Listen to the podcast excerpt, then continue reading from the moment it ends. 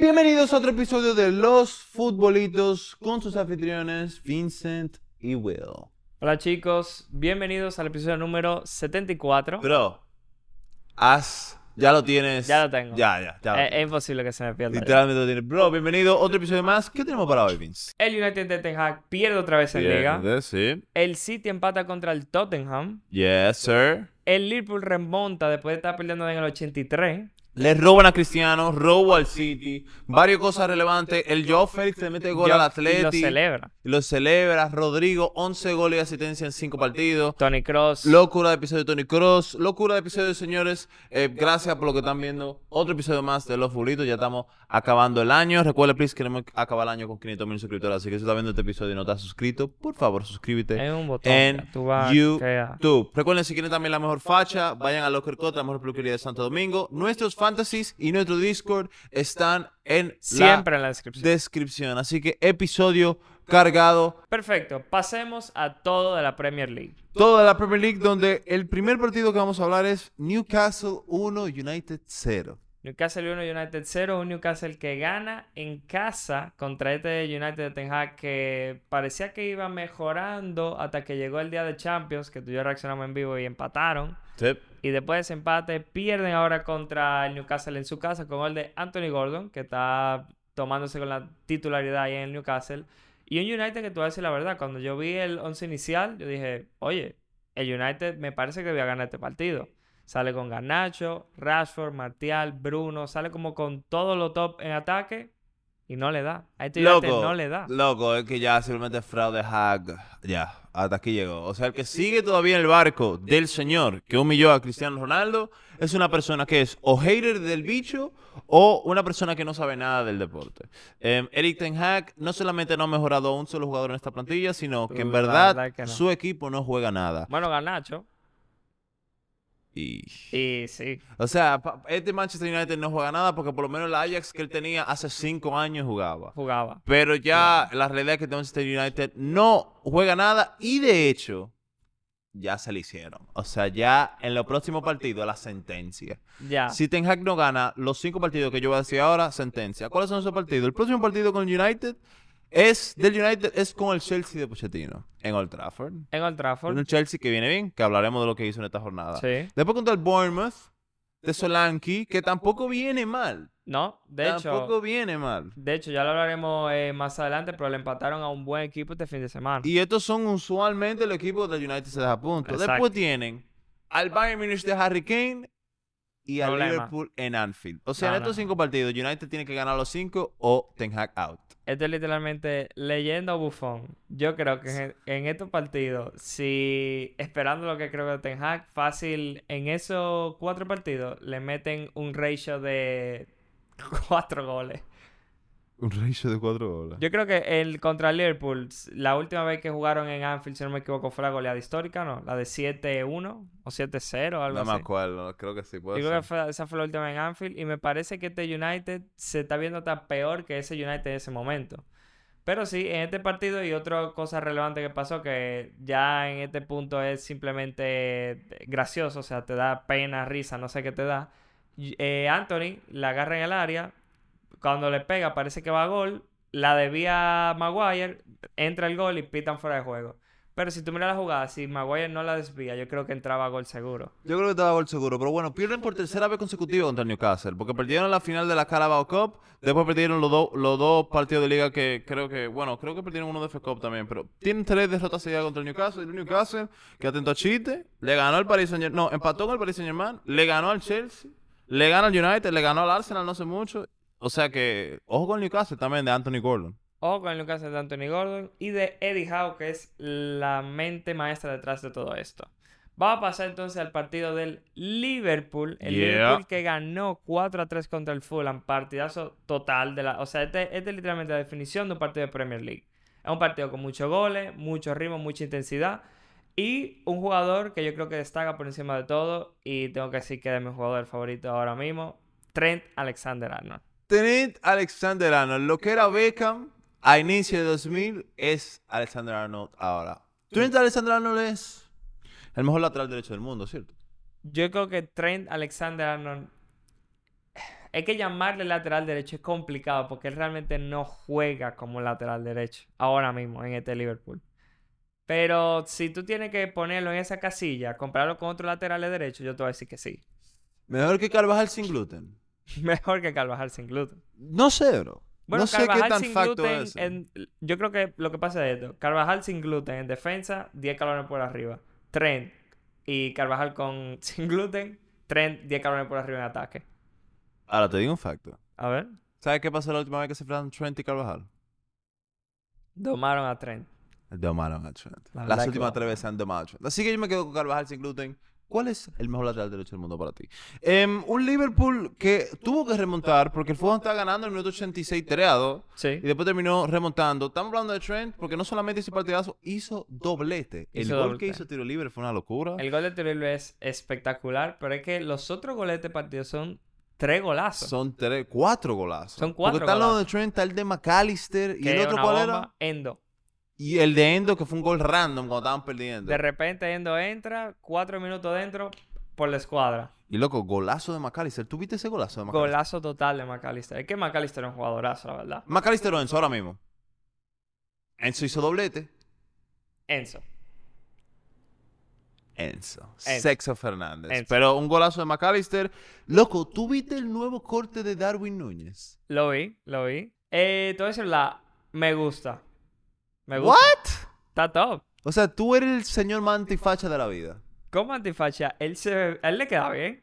Loco, para mí esas dos trencitas de... Cero baneos. Sí. Para mí esas dos trencitas que él se hizo fueron raras, loco, ¿no? O sea, para mí eso es cero facha. De hecho, estoy seguro que él con ese peinado no mete más de tres goles lo que queda del año. Imposible. si Darwin Núñez con ese peinado mete más de tres goles lo que queda de diciembre, Ajá. me hago la D de Darwin Núñez en el caco. Perfecto. Me hago la D de. Darwin en el caco. Pues ahora tú tienes la W de Willy, ¿verdad? Ahora tengo la W de Willy. Me hago la D de Darwin. Yo, lo que pasa es que tú sabes que yo, lo que yo pasa, lo que pasa cuando yo veo esto es que es más práctico. O sea, yo veo esto y él tiene la dos trenzas y él no se tiene que estar arreglando el moño. Simplemente tengo la dos trenzas y ya, y juego. Loco, yo no sé por qué yo imagino a Darwin Núñez en medio tiempo haciendo así la trencita de que.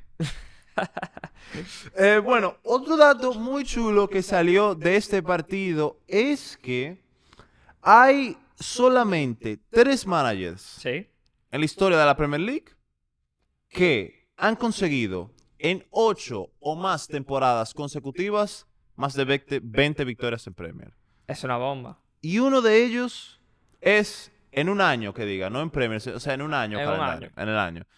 Y el que entró en esta lista ha sido Jürgen Klopp, que está del 2016 en la Premier y en ese 2023 ya ha conseguido 20 victorias en el año. Los otros dos que están en la lista son Arsene Wenger y Sir Alex Ferguson. Y yo te voy a decir algo, bro. Porque todo el mundo habla que Guardiola es el mejor entrenador de la historia y vaina. Pero ¿y Klopp?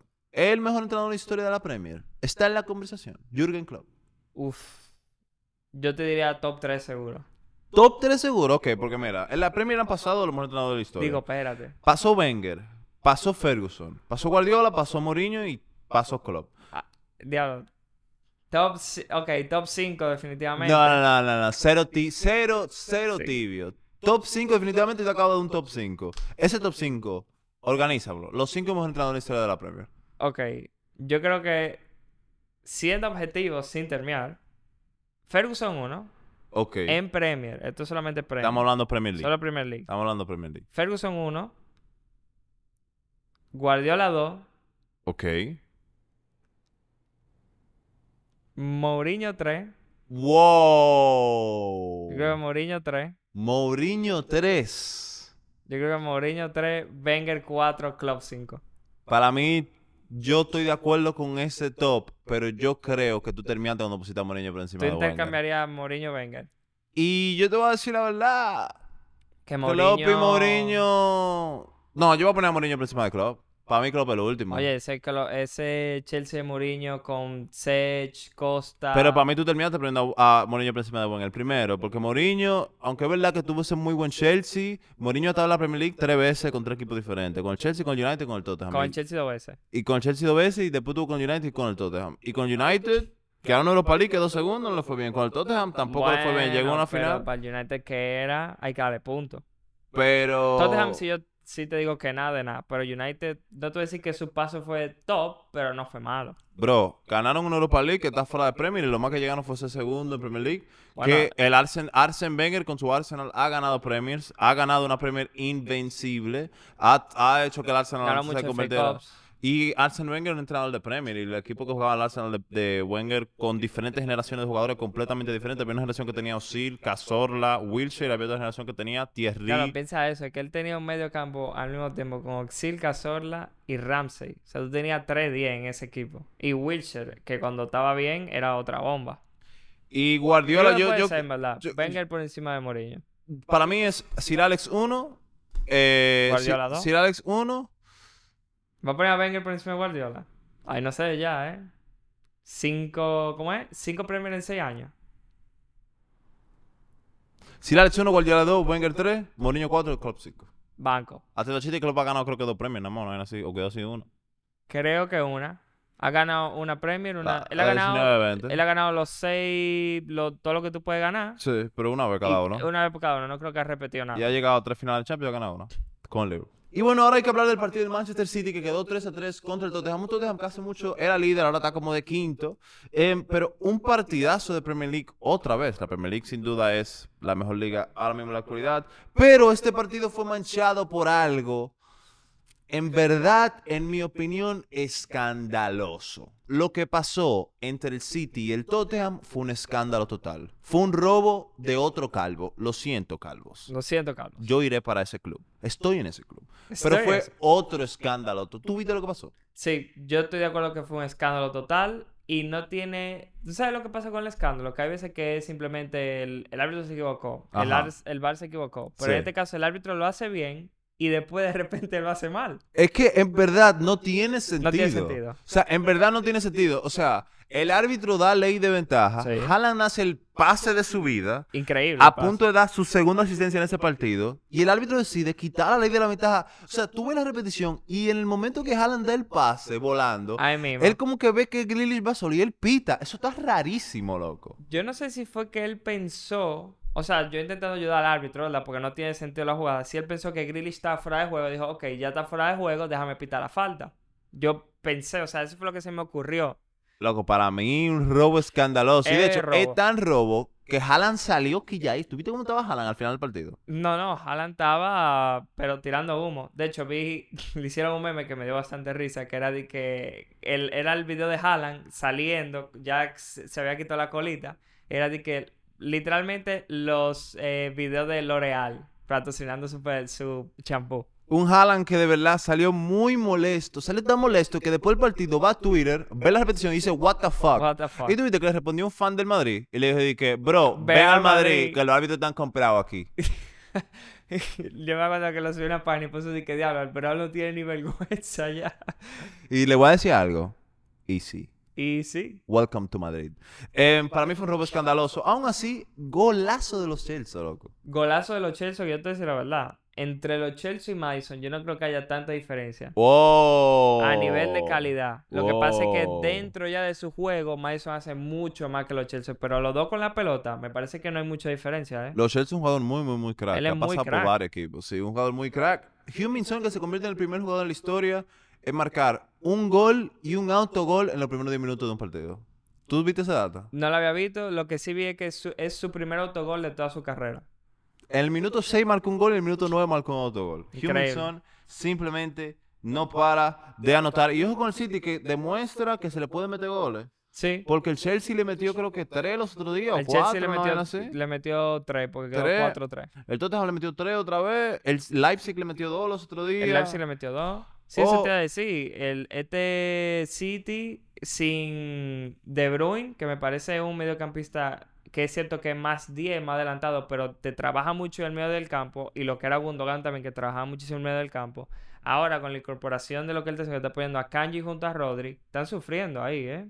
En la defensa. No, están sufriendo completamente. Y bueno, otro dato también interesante es que Kulusevski se convierte en uno de tres jugadores, creo que solamente, se une al club de Danny Murphy. Ah, no, solamente, Danny Murphy, Danny Murphy. que han ido tres veces al estadio del campeón de la Premier y han marcado gol. Las últimas tres visitas de Kulusevski al Etihad se ha ido con un golito. golazo en el bolsillo. Hay que decir que clutch y eh, punto extra porque celebró como LeBron en su prime. O sea que eso siempre suma. Eso siempre suma, como también sumó el Arsenal tres puntos cuando le ganó al Wolves. Eh, ya es líder absoluto el Arsenal. En Brentford le ganó 3 a 1 al Luton Town.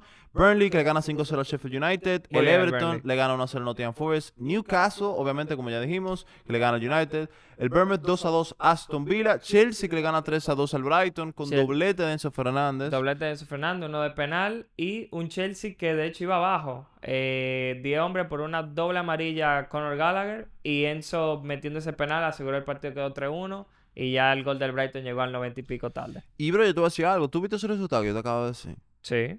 ¿Tú viste la cantidad de goles que se metieron en la jornada de Premier de este fin de? O sea, literalmente en el domingo solo, solamente en el domingo hay, bueno, más de 15 goles, más de 20 creo. Y si tú comparas lo que pasó el domingo en Premier con lo que pasó el domingo en Liga, o sea, cada vez más hay menos dudas y menos debate de que la Premier League es la mejor liga de la historia.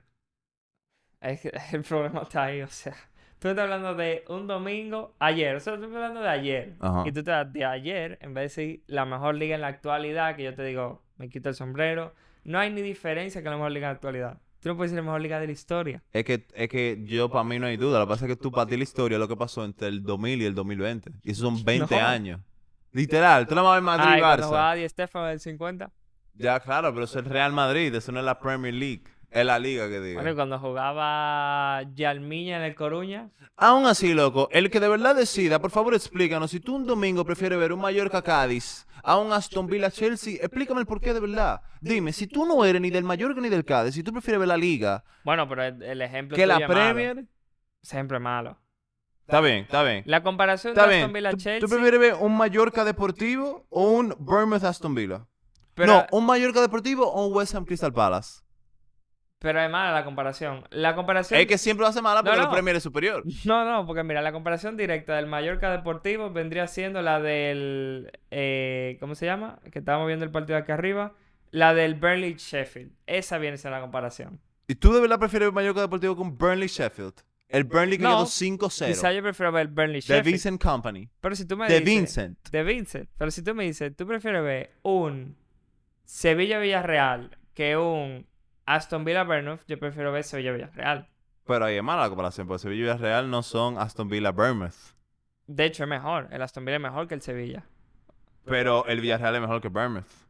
Ya, o sea, está equilibrado. Uno mejor, otro peor. Loco, de verdad, si tú prefieres la liga los fines de semana que la Premier League, please, escribe un comentario de por qué. ¿Por qué? Em, pero bueno, seguimos. Ahora hay que hablar de toda la liga. Empezamos con el partido del Real Madrid, que le gana 2 a 0 al Granada. Es líder también absoluto el Real Madrid. Bro, nosotros hablamos mal de Rodrigo aquí, pero Rodrigo está on fire. Rodrigo está on 11. fire. ¿Tú sabes quién es el jugador con más goles y asistencia combinado en noviembre? En noviembre, en los últimos cinco partidos. Los últimos Yo cinco me en partidos. ese Rodrigo, ¿no? Rodrigo Góez. Siete goles y cuatro asistencias en los últimos, en los últimos cinco partidos. 7 goles y 4 asistencias en 5 partidos. Después de que los primeros que 10 de liga no tuviera, que hubiera un gol. Es impresionante. Un Rodrigo que yo creo que le pasó diferente a lo que le pasa a todo el mundo. Se fue con la selección y volvió de la selección top. Que usualmente es que tan top, se van a la selección, se joden y después como que eh, bajan el rendimiento. El mundo quiere saber qué le dijo Messi a Rodrigo Ya. que haya despertado la bestia. Yo no me voy a decir algo. Gracias, Messi, por despertar a tu padre. Porque sabrá Dios qué hubiera pasado si Messi no le hubiera dicho algo a Rodrigo. Quizás Rodrigo no hubiera metido todos esos goles. No sé si es de Messi la culpa, pero si es de Messi, hay que dar la gracia a Messi porque Otra despertó- asistencia más de la cabra. Otra asistencia de la Otra cabra. asistencia más del GOAT. Un Rodrigo que está on Oh. fire. Y además de Rodrigo, el que le acompañó en ataque también está on fire. Estamos hablando de Brahim, que hizo un partidazo otra vez con. Un jugador diferente a lo que tiene el Madrid en ataque, que me sorprendiera que está tomando minutos ahora, porque es muy diferente a lo que ya tiene, quitando obviamente José Lu, que es lo que hay. Pero Brahim no puede hacer ese gol si Cross no es literalmente top 3 pasadores de la historia del fútbol. Bro, hay que hablar de Tony Cross, porque Tony bueno Cross dio otra exhibición más en el fin de semana, ya con treinta y pico de años, y la gente no pone a Cross en un top histórico. Para mí Cross es el jugador más infravalorado de la historia, sin dudas. Es más infravalorado que Thomas Müller, más infravalorado que el resto de jugadores. Es sin duda el más Yo infravalorado. estoy de acuerdo. Estamos hablando de un jugador que no le falta nada. Ganó Mundial, ganó Eurocopa, no, Eurocopa no. Ganó Mundial, ganó cinco Champions, ganó Bundesliga, ganó Liga, o sea, ha ganado Clásico. Es literalmente, tiene uno de los mejores registros en la Champions League como jugador solo, o sea, no siquiera como parte del Madrid. Yo y siendo importante, porque este no es un Lucas Vázquez que tiene cuatro Champions. este tipo es titular en todo el equipo. Tú no puedes hablar de Lucas Vázquez así tan tranquilo cuando él fue que él metió el primer gol en la tanda de penales contra el Atleti. Un respeto. Perfecto, pero aún así Lucas Vázquez, o sea, no estamos comparando lo que va a un Cross, un Cross que lo tiene todo y es en Champions mejor que Xavi. En Champions, sí. Es probablemente uno de los mejores mediocampistas de la historia de la Champions, si no el mejor. Es uno de los mejores mediocampistas de la historia. Si vamos a un top 5 mediocampistas históricos, ¿por qué Cross no puede estar ahí? ¿Por qué no se lee una lista de Xavi, Modric, Zidane, Si él no está ahí, está mal la lista. Ahora, pero tú crees que la lista de cinco mediocampistas históricos de verdad van a ser todos jugadores Mario Balsa. Yo pongo por encima en una lista histórica a Cross que a Busquets. Lo pongo por encima, a Cross. Pongo por encima a Cross de Busquets. Ah, obvio. Sí, claro. ¿Cross es mejor que Busquets? Sí, 100%. Facto, la Facto Family. Facto Family. La Facto Family. Pero es que en ese top 5 no entraba Busquets, ¿o sí? Era Xavi Iniesta, Cross, Modric, Zidane. ¿Cross por encima de Busquets? Esa puede casar. Yo pongo a Cross por encima de Busquets. Para mí no hay, o sea, para mí no hay debate. Cross es mejor pasador. Obvio. Y defiende mejor. Ahí ya no sé y tiene más facha. Eso, no hay duda. Y sí. Y Ancelotti, que viene haciéndolo tan bien con el Madrid. Ancelotti es el mejor entrenador de la historia. Bro, ¿por qué no? Porque aquí la gente habla de Guardiola, de que Mourinho, que Sir Alex, que Wenger, que todo el mundazo. Estamos hablando de Ancelotti, que su Madrid esta temporada está lleno de lesiones. Reinventó el, el esquema, poniendo a Bellingham de una posición parecida a la de Kaká en su Milan. Sí. Tiene muchísimo tiempo ya entrenando y nos damos cuenta que aún se adapta. Puede pasar del Real Madrid, que es el mejor equipo de la historia, a Brasil, que puede ser la mejor selección de la historia. Hay que ver. ¿Por qué no puede ser él el mejor entrenador de la historia? ¿Tiene argumentos? Obvio. Argumentos no le faltan. Eh, Lo que pasa, yo, yo creo que lo único que la gente pudiera decir es que, ah, no, que su, juego, que sus equipos, que Guardiola, que la identidad táctica, la vaina. Bro, hay que tener, ser flexible con tus jugadores, darle espacio de libertad y darle más creativa. Es una identidad táctica también. Es una entidad de entrenador y yo creo que él tiene argumentos suficientes para ponerse ahí en el podium y yo te diría top 3 seguro de la historia. Asegurado. El entrenador creo que con más Champions, ¿no? Sí, obvio. El entrenador con más Champions. Lo único que la gente le debate eso, tú dices que no tiene una entidad como tal, de tú dices que yo sé cómo juega el equipo de Ancelotti y que ha ganado muy pocas ligas. Donde ha ganado solamente una liga en cada equipo que ha jugado, aún así, hay que decir la verdad que ha ganado una liga y el tema es los equipos. Porque si tú me dijeras en el Everton, pero él jugó en el Madrid, él jugó en el Bayern, jugó en el Milan. O sea, esos equipos para tú ganar más de una liga realmente. Sí, yo te diría que sí, y más por el tiempo que duró. En Madrid sí es verdad que no te da mucho tiempo si tú te equivocas, pero en el Milan él tuvo un par de años. Entonces pasamos al partido del Barça. El Barça que ganó en Montjuic en casa, bueno, casa por ahora porque están reconstruyendo el Camp Nou. Al Atlético de Madrid que venía muy bien, con un Griezmann siendo el mejor del mundo, pero que este partido, hay que decir la verdad, jugó fatal, jugó muy mal. Y el que sí jugó bien fue literalmente su, el que se esperaba que iba a ser su reemplazo, que ahora está en el Barcelona, Joao Félix. Loco, a mí esa vaina me molesta tanto, loco. El guion de este partido estaba tan obvio. De que el Atlético, cada vez que juega contra el Barça, no sé qué le pasa. Ellos se vuelven una completa Mierda. Ese, ese literalmente. Se vuelve mediocre. Literalmente el Barça tiene las tres de hijo, loco. Es el mismo guion de un Barça Villarreal. El, Villarreal al Madrid le hace el partido de su vida siempre, o sea, ya sea en casa o, fuera. Y cuando va contra el Barça se come 3, 4 goles. Siempre. Es que esa vaina es increíble. Lo que un Atlético que viene siendo uno de los mejores equipos en España, que mejor juega, terminó jugando horrible y metió gol Joao Félix. Lo que increíble, como la ley del ex nunca falla. Esa vaina es increíble. La ley del ex nunca falla. En Joao Félix que metió un golazo, hay que decir la verdad. O sea, no te voy a decir que se lo inventa él el gol, pero te sale la chica o Black, que es inmenso y de lo mejor portero del mundo, y la picada que tú le haces con la pierna mala es espectacular. Al Cholo que le enfocaron en la cámara, no sé si tú lo viste cuando hace el gol Joe Félix y no le gustó mucho esa celebración, ¿eh? Loco, Joao Félix celebró en todo lo alto, loco. Ahí a lo. Un Joao Félix que no solamente celebró en todo lo alto, pero ya en. O sea, ya en semanas previas había hablado del tema del Atleti.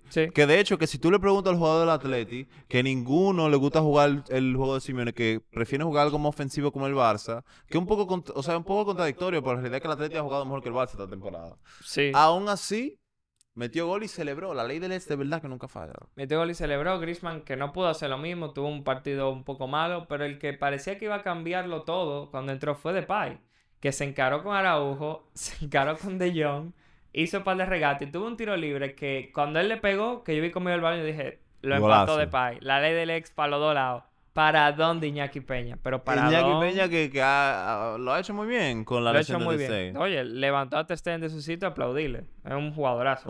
Y luego te digo algo con eso, Joao Félix. Qué irónico sería que haciendo todo esto, el Barça ni lo compre. El y después Barça- tenga que volver al Atleti. A verse las caras con sus compañeros. Y ahí va a tener problemas porque hizo la celebración y me acuerdo que un corner se encaró con Jiménez y Jiménez estaba en plan de, o sea, ¿quién tú te crees? Literalmente, ¿quién tú te crees? Bueno, Joao Félix. El resto siguiente del partido de la liga. Bueno, el Atleti ganó 4 a 0 al Vallecano. Girona le ganó 2 a 1 a Valencia, remontando. Le estaba perdiendo el Girona. Remontando. El Girona, te puedo decir que lo vi ese partido, el Girona juega muy bien. Lo que es el Girona ataque, hay pocos equipos del mundo que juegan así. Mallorca Cádiz que empataron, Las Palmas que le ganaron 2-0 al Getafe, el, la Real Sociedad que perdió puntos contra los Asuna tristemente, Mallorca Deportivo Alves y Almería Betis ambos empates a ceros y Sevilla 1-1 Villarreal. Ahora hablemos de lo que pasó en el resto del mundo. Perfecto, vamos a empezar hablando del PSG, el PSG que gana, aún sacándole una tarjeta roja a su portero. Le saca una tarjeta roja a, Doma- a Donnarumma y terminan ganando el partido sin encajar un gol. Bro, o sea, para que ustedes vean lo fácil que es la Farmers League. La Le sacan tarjeta roja a Donnarumma. El PSG tiene 10 y aún así eran... Usted ve los highlights de la partida y nada más salen cosas del Paris Saint-Germain. Y, y hay que decir algo. Ojo con el portero sustituto del Paris Saint-Germain.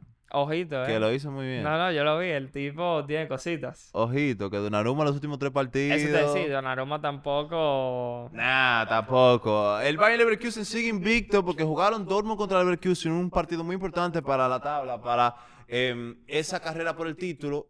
Y quedó empate, uno a uno. El Xavi Alonso sigue con nada más una derrota, creo. ¿O no? No. Sin perder. Tiene dos empates y los dos empates han sido contra los dos grandes de la Bundesliga, que son Bayern Dortmund y y Bayern. Bayern. Uno 2-2, el otro 1-1. Un Boniface que no fue titular entró y de una vez gol. De una vez metió gol, pase de, creo que fue Patrick Schick, que fue el que fue titular. Así que muy bien el Leverkusen de Xabi Alonso. Pasamos también rápidamente al Inter. El Inter que ganó 3-0 al actual campeón de la Serie A, que es el Napoli. Bro, el Inter le ganó 3-0 a la- al Napoli. Yo te tengo unos datos sobre esta victoria. Perfecto. La última vez que el Inter le ganó 3-0 al Napoli en el estadio del Napoli, ¿sabes cuándo fue?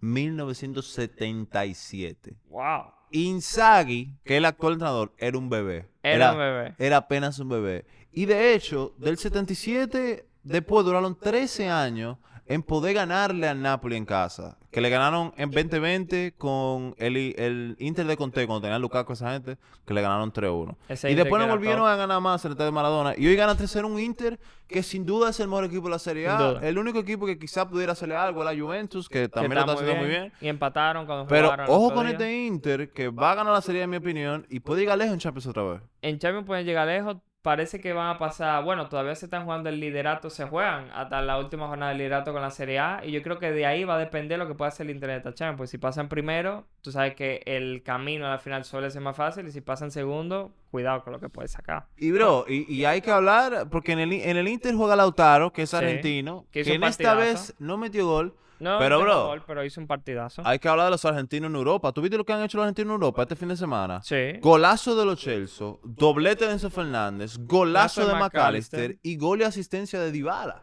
O sea, ojo con la gente. Ey, los campeones del mundo siguen metiendo mano, aunque sean los clubes también. Es que son, tú me acabas de decir, tres, cuatro jugadorazos espectaculares y que antes de, de empezar la temporada ya todo el mundo sabía, oye, estos son de los mejores del mundo, sin duda. Y yo te voy a decir algo. Esos cuatro jugadores no fueron titulares en el, en el primer partido de, de- del Mundial que yo te dije cuando pierden No. la Rica. Ni Enzo ni McAllister. Creo que McAllister sí, no me acuerdo. Pero ni Enzo, ni Dybala, ni los Chelsea. O sea, ojo con Argentina, que los argentinos rompieron en Europa esta, este fin de semana. Y otro que está rompiendo, eh, este fuera de Europa, estamos hablando de Endricky. Endricky. Que, si no me equivoco, en el próximo partido de Palmeiras, para ellos perder la liga, que ya la tienen asegurada, sí. tendrían que perder por una diferencia de más de 8 goles, que no va a pasar. Sí, un brasileño que tuvieron que hacer una remontada histórica porque estaba el Botafogo y tenían como 13 puntos de diferencia y después perdieron. Hay un video de un aficionado literalmente quemando la camiseta de su equipo en el estadio. Sí. Un Hendricky que sale bailando en pleno partido. ¿Tú viste esa vaina? Se tira un baile en primer partido y te voy a decir la verdad, cuando yo vi, yo, yo al principio vi una foto y ya, y dije, ok, celebración del gol. Y después yo vi el video entero y él literalmente en medio del partido se pone ahí. "Shh". Bro, qué raro es Hendricky. Yo creo, ¿tú sabes lo que pasa? Brasileño, joven. Ahora, pero que yo te voy a decir algo. Tú necesitas tener algún gen raro para tú ser crack. Porque ya Hendricky muestra que es un crack y ahora enseña que él también ah, quizás se desconecta un poco y baila. Tiene su cosita de baile, joven brasilero. Ahora, ima- imagínate esta Brasil cuando meta con el Madrid, que baile Hendricky, que baile Vini, que baile Rodri, que baile Camavinga Bellingham. Yo, tú sabes que yo pienso eso y pienso en la celebración del mundial, creo que fue 2010, que hace un equipo africano que el, tanto el, sí, bailando. el Ah, Chavalala. el gol. ese mismo. Eh, ojo, que el Madrid se a convertir en Dancing with the Stars. Y hablando en inglés, pasó de una vez al Inter de Miami, que Oh, ya yeah. vendió todos sus tickets no para el creerlo, ¿no? 2024. Literalmente el Inter Miami ya está soldado en el 2024. ¿Por qué será, bro? ¿Será para ver a Calendar? La, el, el Willy de, de la MLS. Será para ver a Willy, será para ver a un dominicano en Ascona. puede En ser, Ascona. Puede ser. A Taylor. A Taylor, que es un crack. No. Es para ver a la cabra. Es para ver a Peso Pluma cuando va al estadio, a Nicky Nicole cuando va al estadio. y ellos van por Messi. Increíble el efecto Messi en Inter Miami. Vendió todo. Increíble el efecto Messi, consiguieron un trofeo de no sé qué. Pero hablando de Messi, hubo algo por, bueno, no sé si con Messi, pero sobre Messi en esta semana, porque Anuel, el que no sepa quién es Anuel, estamos hablando de un trapero. Prrr. Voy a decir la, no soy muy partidario de Anuel, no te voy a decir. Con esto menos, Ua. que se atrevió a decir en una entrevista que los grandes tienen como cosa diferente y dice que Messi tiene autismo.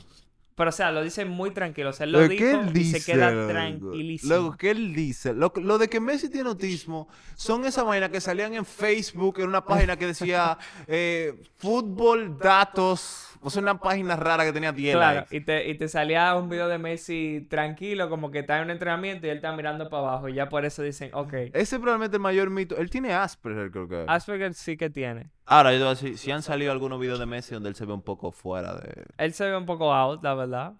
Pero bueno, Anuel, eh, no, no entendí el contexto. No era Anuel que fue a visitar a Messi, si no me equivoco, a jugar en Inter Miami y lo saludó. Y dijo, Messi tiene autismo. Por favor, ¿qué ídolos tenemos? Y bueno, Hablando de ídolos. hablando de ídolos, pasó algo muy triste Sí. esta semana. Y fue que a Cristiano Ronaldo le robaron feamente un fuera de juego. Un gol que dicen que fue fuera de juego, la repetición duró un segundo, la quitaron. segundo. Y le robaron a Chris, loco. Un Chris que justo antes venía de que le pitaron un penal y él le dijo al árbitro que no es penal. Esto es lo que pasa cuando tú vas por lo justo ¿verdad? y eres fair play. Cristiano en el partido pasado dijo, no, Arby, no fue penal. En el próximo partido les roban. Y te voy a decir la verdad, ahí tú mencionaste nada malo del fuera de juego, que eso es escandaloso, pero le robaron, para mí, dos penales al, al Nasser, uno a él y otro creo que fue a Talisca, en un partido que gana el Al Hilal y es, o sea, te voy a decir la verdad, es de los mayores robos que yo he visto en una cancha, seguro. O sea, es escandaloso ese robo. Bro, le ganó 3-0 al Real de Neymar, Neymar que lo vio desde casa ya que está lesionado. Y Cristiano le cantan saliendo del partido Messi. Me- y él lo manda a callar y le manda besitos a los haters. Yo te voy a decir la verdad, si yo hubiera estado en la, en la, en la yo hubiera dicho, "Uh, uh, uh".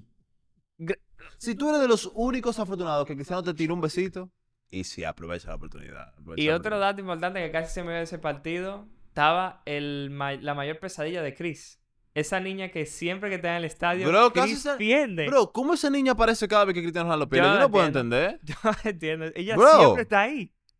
Man, ¿qué ella hace ahí, loco? Una niña que recibió muchísimo bullying durante el mundial. Después Cristiano se le acercó a la familia y le dijo, oye, todo bien. Le regaló una camiseta, si yo recuerdo bien, firmada. Bro, o sea, para que y tú- hoy, con una camiseta de la Con la camiseta del Hilal sonriendo cuando le meten tres en la cabeza de Cristiano. qué, qué mal agradecida la gente. de qué locura la gente. Y bueno, Alemania en el Mundial Sub-17, donde estaba Argentina en la semifinal. Sí. Argentina terminó em, no llegando a la final. Perdió. contra esta Alemania. Después perdió el puesto de tercer lugar contra Mali. Sí. Em, y Alemania gana la final del Mundial Sub-17 en penales. Le gana a Francia luego de que empataron 2 a 2. Ojo con estas próximas generaciones. ¿eh? Y ojo con esta Alemania que te voy a decir la verdad. Me sorprende que haya ganado este Mundial Sub-17 porque la vida real, o la vida real no, la absoluta no va, no va bien para nada. Una absoluta que va a estar en un grupo, digo, eso lo vamos a tocar ahora, pero una absoluta que ha probado con entrenadores cracks, ninguno ha dado con la tecla. no sé si el entrenador o el equipo, vamos a ver si el entrenador de la Sub-17 asciende a la absoluta porque hay cositas.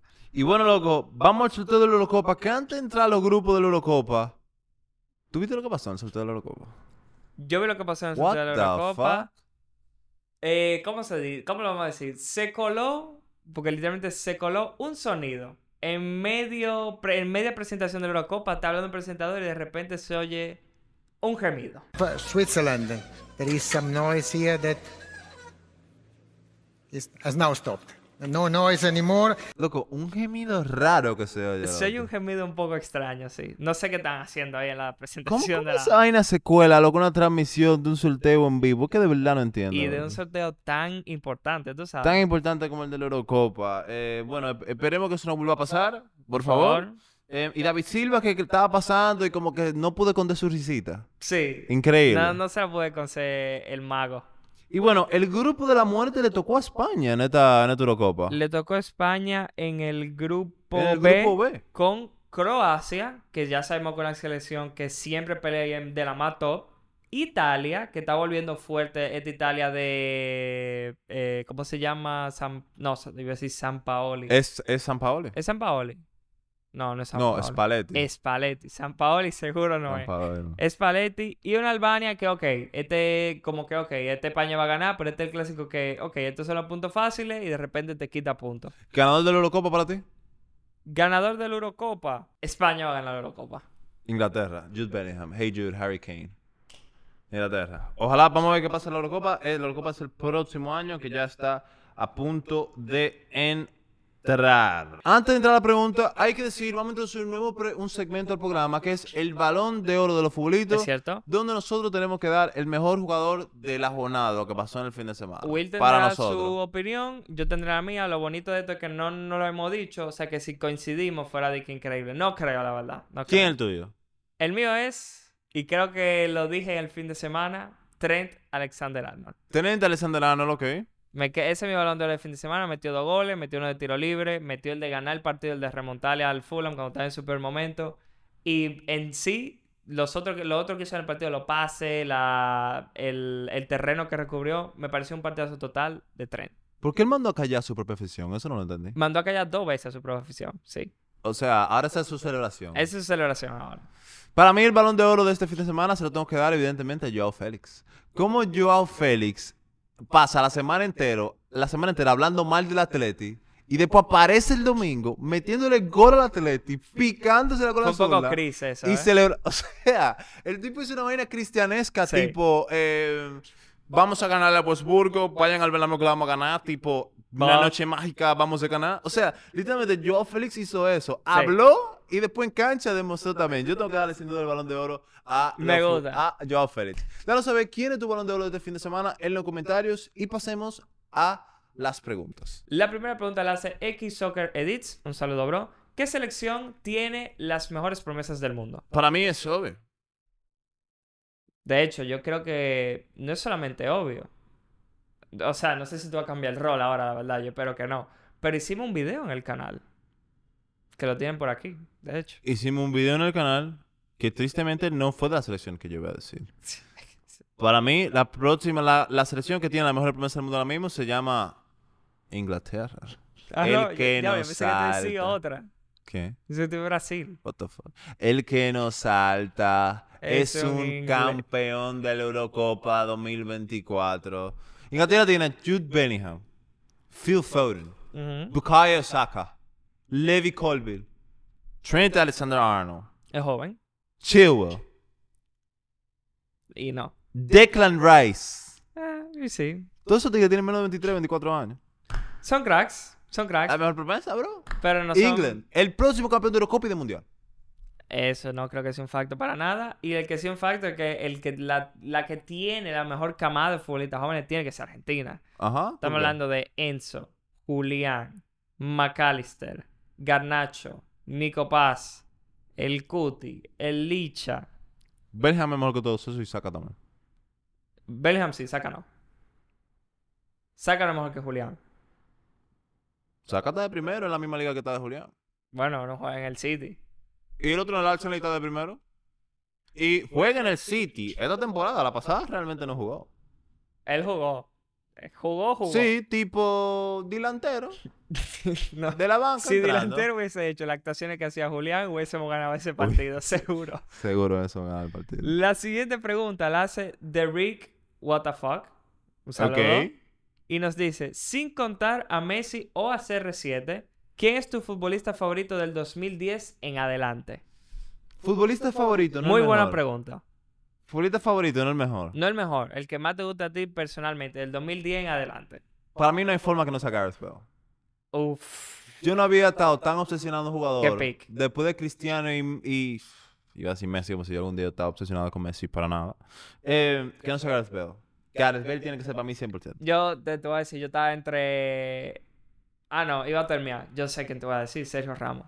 Te decir de Sergio Ramos. Sergio Ramos sin duda. Sí, de Sergio Ramos. Estaba pensando en centrocampista porque fui mega fan de Cés Fábregas y del Chino Silva. De los dos fui ultra fan. Pero tengo que decirte Sergio Ramos. Sergio Ramos para mí es un estandarte total del fútbol. Y tú, tú dijiste Sergio Ramos y yo Gareth Bale. ¿Sí? Y tú eres fan de la Real Sociedad y yo del Crystal Palace. Perfecto. Perfecto. ¿Cuál es el tuyo? ¿Cuál es tu jugador favorito quitando a Cristiano Quitando y Messi, a Messi. del 2010 en adelante? Yo siento que voy a ver mucho animar en los comentarios. Mucho Neymar puede ser. La siguiente pregunta la hace Messi de GOAT 1812. Gracias a Dios no la dije yo. un saludo. Opinión impopular que nunca hayan dicho. Esto lo hemos hecho ya dos veces en el canal. Diablo, yo iba a decir una que ya la acabo de decir, que era de que Inglaterra iba a ganar la Eurocopa y el Mundial. Ahora tiene que cambiar. Opinión impopular que nunca yo haya dicho en la historia. Para mí ya es evidente y es obvia. Jude Bellingham será el segundo mejor jugador en la historia del Real Madrid. Ah, lo cambiaste el discurso Jude ahora. Bellingham terminará en un top 5 histórico. Jude Bellingham terminará en un top 5 histórico. ¿Del. Madrid o en general? Del fútbol. Perfecto. Jude Bellingham terminará en un top 5 histórico del fútbol. Es una buena popular opinión. Una opinión basada realmente. Oye, lo que está haciendo Bellingham no es para decirte que no. Basada. Bellingham está haciendo lo que Mbappé nunca pudo hacer. Eso en facto total. Eso en facto total. Eh, yo te voy a decir, yo te voy a decir uno actual. Yo me la puedo estar jugando aquí, pero bueno, esa fue mi opinión cuando la dije el otro día y la voy a decir ahora. El Atlético de Madrid va a ganar esta liga, la liga de este año. La liga 23-24 de la liga española.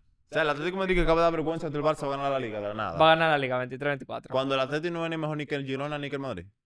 Oye, quédense atentos, quédense viendo que yo... Para mí que eso no es siquiera una opinión impopular, eso es simplemente algo, Una termiada. una terminada. Bueno, una termiada es una opinión popular. usualmente. la mía yo creo que un poco Es basada. un poco basada. La siguiente pregunta la hace Enrique Boss 9187. Un saludo. ¿Cuál sería el 11 perfecto en la actualidad? El 11 perfecto en la actualidad. Todo el mundo saludable. Creo que Courtois la portería. Bien, para no hacer dos y dos, vamos a ir diciendo. Courtois la portería bien, los dos estamos de acuerdo. Trent en la derecha. Bien. Kim Min Jae de central. Sí. Y el otro central está difícil. Tiene que tener Ronald Araujo, Yo- Salivá, Yo, Militao. yo pondría Araujo. En el mío yo pondría Araujo. Yo pusiera Salivá en el medio. Ok, bien. De hecho, yo pondría, yo en realidad pondría Araujo y Saliba. Yo no pondría a Kim Min Jae. Ah, tú te- estás terminando. Yo pusiera Kim Min Jae y Salivá. Lateral izquierdo. Yo tengo claro. Alfonso Davis. Nah. Y juega en su misma liga. Tiene Grimaldo. que ser Grimaldo. Tiene que ser Grimaldo obligado. Eh, Yo me quedaría con Alfonso Davis como sea. El mediocampo perfecto tiene que estar probablemente Rodri, Rodri, em, Bellingham, Bellingham. Bellingham. y. ¿Y tú sabes a quién yo pongo? A Valverde lo pongo. Ok. Pongo a Fede Valverde sin duda. Rodri. Un tipo que está teniendo una temporada histórica también. Está teniendo una temporada histórica. Un Valverde que es súper importante en el Madrid. Yo te voy a decir Rodri, Bellingham. Y por variar, te voy a decir que Bernardo Silva. Que siempre que lo veo me Más que. Kevin De Bruyne, ¿tú lo pones? Sí.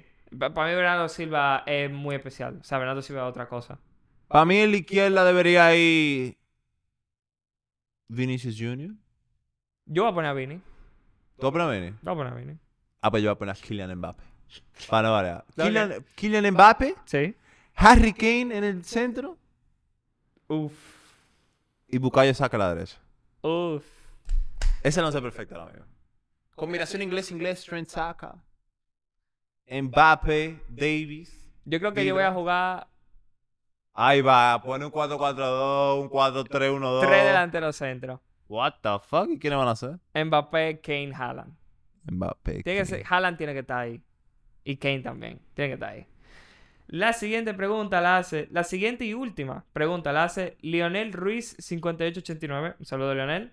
¿Creen que en el futuro o actualmente habrá alguien con posibilidades de superar el trono de Messi y de Cristiano? Eh, Futuro y actual. O sea, que podemos ser un jugador de ahora o uno que creemos que va a llegar ahí. para mí es obvio que él lo va a superar. ¿Ok? ¿Fumada? Endrick. Fumada. Endrick Defínalo con tiene fumada. cositas de Pelé en la calidad del fútbol. Cositas, La ropa. Cositas de Messi en su personalidad. Gracias a Noel. Cositas de que juegue en el Madrid. Que juegue en Brasil. Puede ganar Mundial. Puede ganar Champions. ¿Por qué no? ¿Por qué no Endrick? Ok. Que a los 17 años ya está rompiendo. Ya está haciendo el floss. Em, Así se llama el baile, en serio. el floss. Si te digo la- Ese baile se ve que tú te lo sabes, loco. Es yo no sé por qué. hacer ese baile. Tú te lo sabes ese baile, ¿no? no? Es fácil de hacer. Pero a mí me da que tú literalmente aprendiste ese baile y no sé por qué y tú lo hacías en el colegio, no sé por qué. Ah, no, no. no llegué tanto así, no. No fue como el... ¿Qué fue lo que puso Pogba de, de modo una vez? El, El dab. El dab. Ese sí lo llegué a hacer, no, ese que no. Eh, yo te voy a decir ninguno. En verdad, yo no creo que ninguno. Ah. Yo creo que ningún jugador llega al trono de Messi y Cristiano. ¿Tú crees que si que en el 1980 lo hubieran dicho a alguien, tú crees que no, el 90 le hubieran dicho, ¿tú crees que alguien supere el trono de Maradona y Pelé? Ya. Y 30 años después lo Pero- superaron. Entre Maradona y Pelé y Messi y Cristiano, para mí hay diferencia. O sea, Messi y Cristiano yo creo que para mí los dos están por encima de los dos en mi lista. en Sí, mi pero lista. no por no con diferencia. No, no, con diferencia no, por Tú eso dijiste no lo que hay diferencia.